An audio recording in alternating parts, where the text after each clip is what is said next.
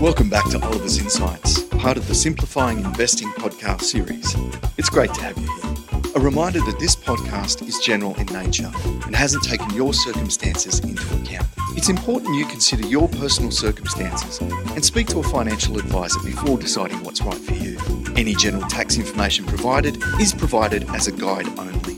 And with that out of the way, here's Shane and welcome to the latest issue of the Oliver's Insights podcast. This week, we're going to have another look at the risk of recession. Over the last 18 months, there has been much talk of recession globally, and of course, more recently in Australia. But despite mild technical recessions, which you might define as two consecutive quarters of falling GDP in a row in the US and Europe in the last 18 months, although I think the one in Europe's been revised away to some degree, growth has generally been more resilient than expected. And now, with inflation falling, many have started to give up on recession forecasts with increasing talk of something like Goldilocks. That's where things are not too hot and not too cold, or in economic terms, where growth is okay and inflation is falling. So, have we dodged the recession bullet? The basic argument for a recession is that the most rapid monetary tightening in major countries in decades and cost of living pressures have set the scene for a recession. This is supported by various signs that precede recessions. For example, the US yield curve, that's the gap between long term interest rates and short term interest rates, started to invert, with short term interest rates rising above long term rates last year. And this has preceded all US recessions over the last 60 years. Leading economic indicators, which combine things like building permits and confidence, for example, are at levels that often precede recessions. Monetary conditions, as measured by bank lending standards, have tightened significantly, particularly in Europe and the US, and this normally leads to a collapse in lending, which invariably is associated with recession. And in Australia, a record level of household debt servicing costs to income add to the local risk of recession, which we put at 50%. But after predicting four of the last two recessions in Australia, One of which, of course, was the pandemic recession, which flowed from lockdowns, so shouldn't really count. And seeing lots of incorrect forecasts of global doom over the years, I'm all too aware of recession calls turning out to be wrong, which partly explains my reluctance at this point to go beyond a 50 50 call in terms of the risk of recession for Australia. Of course, if the economic indicators worsen, then I'll have to change that view. But right now, it's about 50% risk of recession. So I guess the big question is can recession still be avoided? The first point to note is that things like yield curves and leading economic indicators can get it wrong at times in forecasting recession. Yield curves, for example, have several issues. The lag from yield curve inversion in the US can be up to 18 months, various versions of it. First inverted between July last year and January this year. So just a bit of maths tells you that if you allow for normal lags, a recession in the US may not eventuate until next year. So I guess you can argue from that just because it hasn't happened so far doesn't mean it's not going to happen. More positively, though, US yield curve inversions have given false signals in the past. For example, example, in 1998. In other words, they're not always accurate. In fact, a model produced by the US Federal Reserve in New York, uh, which puts the risk of recession at around 70% or thereabouts, obviously based on the yield curve, does in that sense allow for some risk that it may not happen because it's only at 70% risk. Although I don't think it's really quite that high yet if you allow for a range of other indicators. Inverted yield curves historically have also been a poor indicator of recession since 1991 in Australia. And right now, the yield curve is not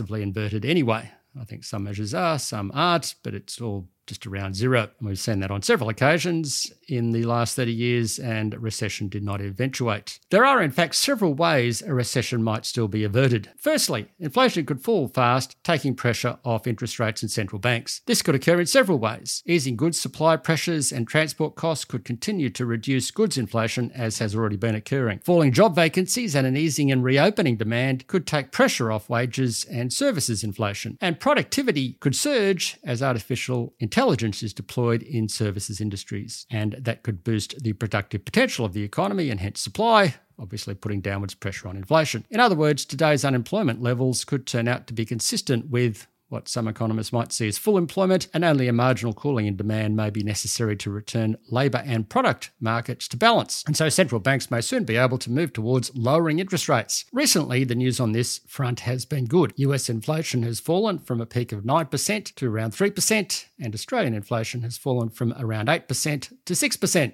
And this has occurred without a rise in unemployment. Our US and in Australian pipeline inflation indicators continue to point down. However, there are several reasons to be cautious here. Firstly, services price inflation may prove to be a bit sticky, as in some countries, wages growth is still picking up. This is clearly a risk in Australia, with a faster rise in minimum and award wages this year, resulting in a renewed surge in labour costs in the latest National Australia Bank Business Survey. Secondly, artificial intelligence will take years to enhance productivity growth. So, yes, there might might be good news on the way on that front, but as we've seen it with much in the way of technological innovation, it takes time to show up. Thirdly, this scenario assumes that central banks can fine tune the economic cycle. Now, the Reserve Bank has done this well in the post 1991 period, but the Fed not so well. This is made hard by lags in the way monetary policy impacts the economy, which risks central banks raising rates too much. In other words, going too far and knocking us into recession. Having lost credibility last year assuming that inflation was transitory, central banks are likely to now err on the side of caution to make sure the inflation dragon is well and truly back in its cave before easing up on interest rates. And of course, this time around in Australia, RBA tightening has been faster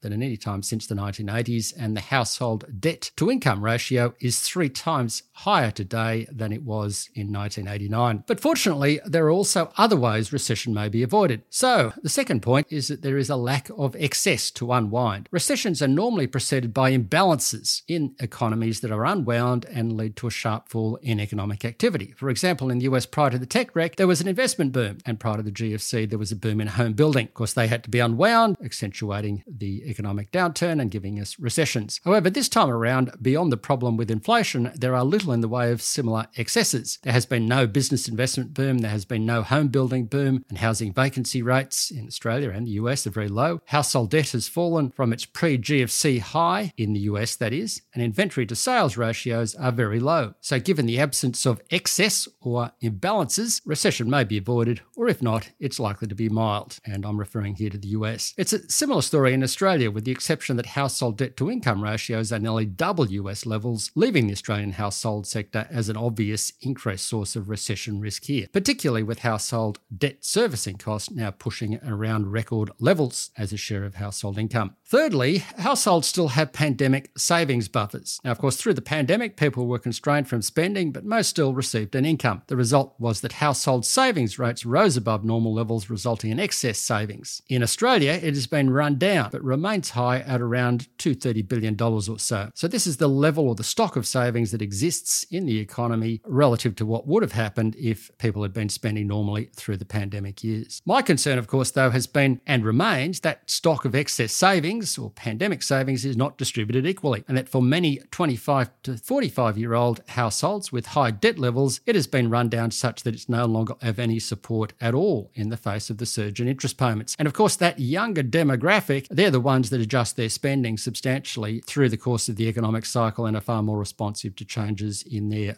free cash flow. For older households, they are unlikely, they probably still have decent buffers, but they're unlikely to use much of it for spending anyway. It's been locked away into their retirement savings, or alternatively, they just don't adjust their spending much anyway. And I can, I can attest to that. Older people tend to be a lot more stable in terms of their spending relative to the income they're getting. Of course, if their income drops completely, then it's a big issue, but uh, for the most part, their spending is relatively stable and less sensitive. Nevertheless, one might point out that at an average level, those savings buffers do provide a source of support for households that weren't around prior to past downturns, even though I'm a bit skeptical about how well they are distributed through the economy. The fourth point is that we could have rolling sectoral recessions. Different sectors of the economy are impacted at different times by shocks, like tighter monetary policy. So various sectors of the economy may have recessions, but at different times, such that the overall economy never actually contracts. Something like this happened through the 1990s and the 2000s to varying degrees, providing support for the view at the time that the economy was characterized by micro instability, in other words, volatility at a sectoral and firm level, but overall macro stability, and hence, of course, milder economic cycles. So maybe we could have something like that again. In fact, in the US in this cycle, home building and technology, and more recently manufacturing, have arguably already had recessions, but they are now starting to find a floor to some degree. So if consumer spending on services turns down, it may be offset by an improvement in home building, technology, and manufacturing. Similarly, Similarly, in Australia, home building and retailing have been in recession for a while now and conceivably could start to recover as consumer spending on services tops out. So far, so good.